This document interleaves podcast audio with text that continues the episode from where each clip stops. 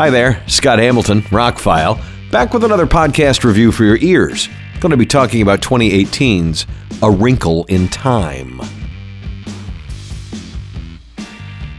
When I was a kid, this is one of those books that kind of changed my world. You know, I, I looked at things a little bit differently.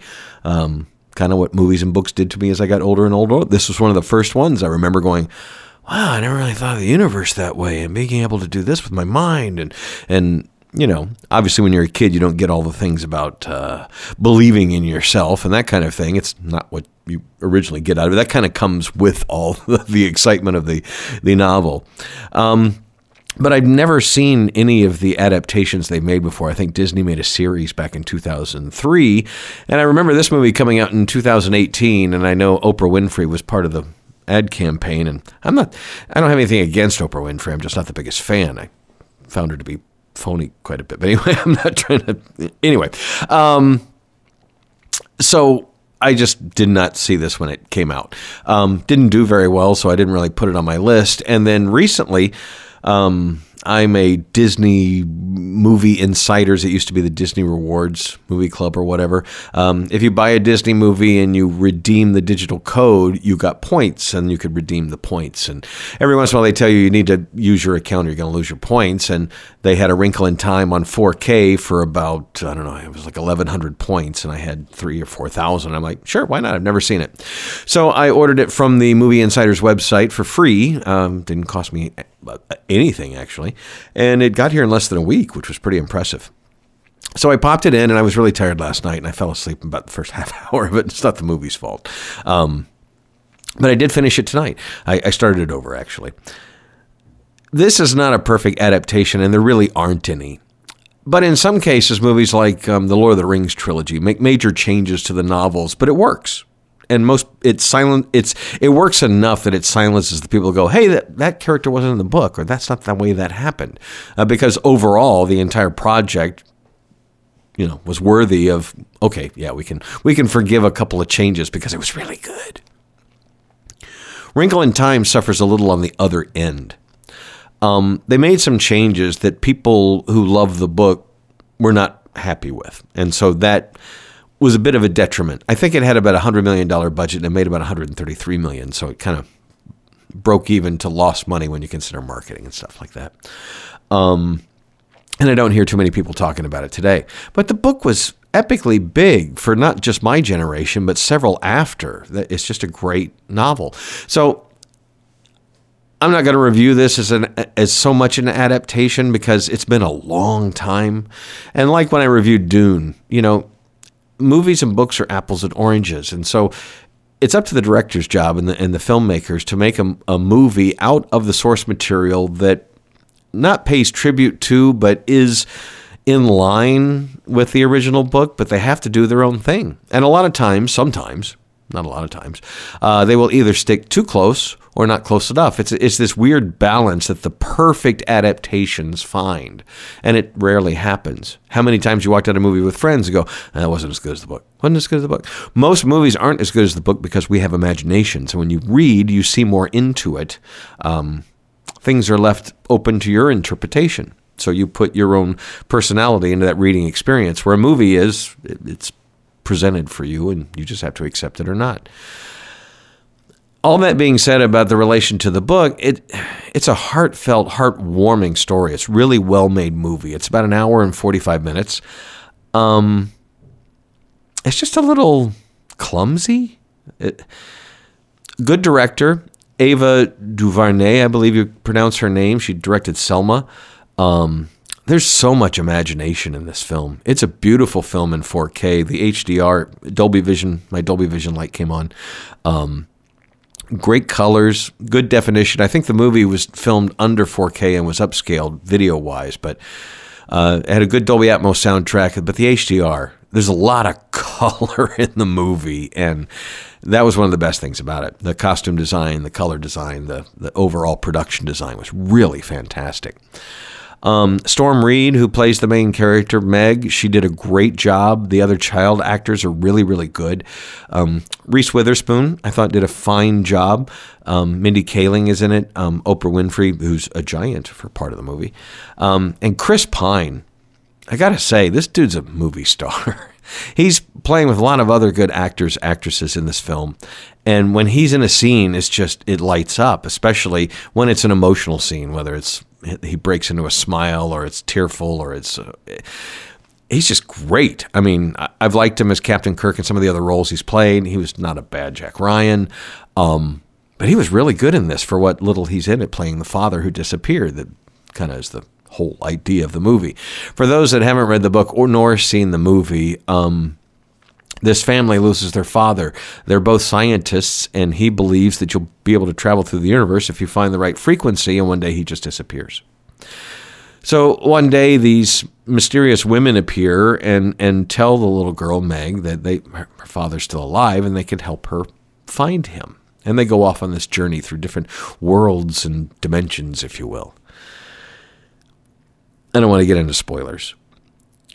There are so many things that the movie does great. Like I said, the costume design, the colors, the overall production, everything looks and sounds great. They linger on some stuff a little bit too long. They don't spend enough time on other things. There is a whole scene where Reese turns into this flying creature and they go flying to look for the dad, but the whole scene winds up as pointless. Nothing really happens. I mean, one of the kids falls and they catch the flowers gather together and catch them. You kind of have to see it to understand what's going on. Um, but all in all, it's like a 15, 10 minute scene or whatever. They could have just, there was no point to it. When it was over, it was like, oh, the movie just continued on, like nothing had happened. Um, they cut out.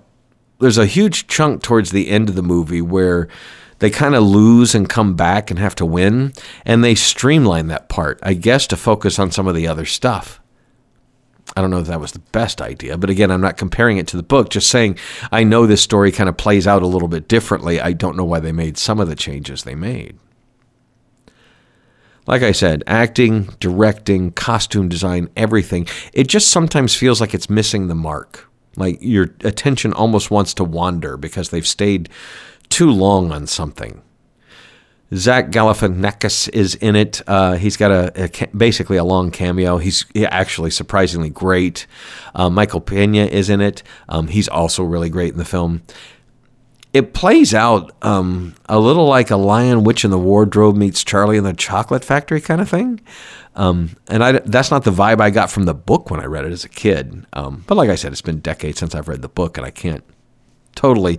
Uh, I, I refreshed myself a little bit on the book just to make sure that I remembered it correctly. And oh, some some of the memory files still are firing correctly. But A Wrinkle in Time, should you watch it? I didn't do my short version at the beginning. Um, if you have Disney Plus and it's on there, I think it is on there. You can watch it there for free. Um, if you get it cheaply, sure. And if you're a fan of the book, I think you should, or a fan of anybody involved in the movie, you should. It's it's it's a definite like three and a half out of five. You know, it, it's it's good. It's just not the classic I wanted it to be. It's it's just not quite there, and I hmm, better reviewers than I have probably picked it apart. It's at forty something percent on Rotten Tomatoes. Um, and like I said, it, it wasn't a huge hit by any stretch of the imagination, but more entertained with it than I thought. I mean, it's obviously aimed at a bit younger audience than I am, but I thought that part of it comes through clear and that they modernized the story for modern young audiences. I will say three forced pop music enhanced montages in the film, plus the two songs they squeezed in over the. I know they were trying to get the soundtrack and these videos made, and I, I understand the marketing machine. I work in the radio industry. Um, but at time this was not the the I would have picked you know something John Williams or Hans Zimmer something classic and we had a lot of um, pop and beats and and just you know it was and the music was all good. Don't don't get me wrong. It was good pop music and good R&B music. Um, probably fit what they were trying to do. I just expected something a little more classic and maybe even a little lighter in in some cases. But the emotions of the film are there and they're genuine. It's very heartfelt. It's very uh, um, empowering to believe in yourself and believe you can do things they kind of knock that home. It's almost like every character has to remind you, hey, this is what we're doing here. Um, as far as like the, the Mrs. Whatsit and Mrs. Who and, and, and those characters. But all in all, I enjoyed the film. I thought it was very well made. And if you have young people around you, this is probably a movie you should sit them down to watch, even if they get a little bored in it. Uh, it would create interesting dialogue when it's over. The biggest negative I have on the movie, it's one of those movies that just won't end. It it it comes to an end, a climax, and and that's great. And then there's another one, a, a reunion, and that's tearful and it's wonderful and then there's a little bit more and then there's a little bit more and then there's a little bit more. And then we have to get these montages where they they name the actress or actor and then they show them shots multiple shots from the movie and it's like they're highlighting. It just feels like there's a lot of padding there at the end to get make this a little bit longer than it was when they had more story they could have told. And and the part of the story they left out is something, you know, it's part of the finale where they lose and then they have to come back and win a different way. And that would have I think made the ending a little bit more impactful, but instead they kind of almost kind of lose and then they, they don't really leave. It's hard to describe without getting into spoilers, but um, A Wrinkle in Time, it's available to check out. If you have this set up to watch it in 4K, it, it really is a good looking film. Uh, Dolby Atmos soundtrack was great, didn't blow me away, but did have some uh, upper atmospheric effects. Um, the scenes where the flowers are flying around. On one of the planets they visit, the flowers actually communicate and they come out of the ground and they fly and they giggle and, and they save a kid from falling out of the sky.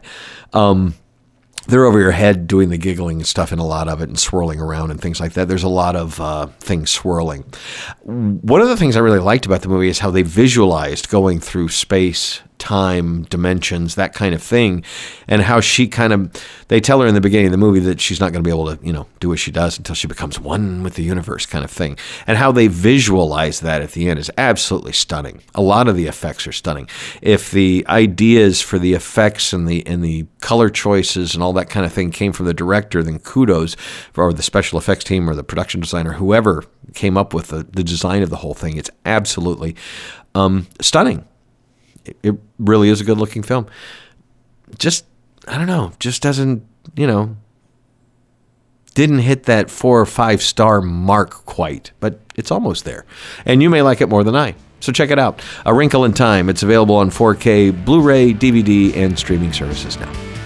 Scott Hamilton, I'm Rockfile. My links are below. Thanks for taking time out of your day to listen.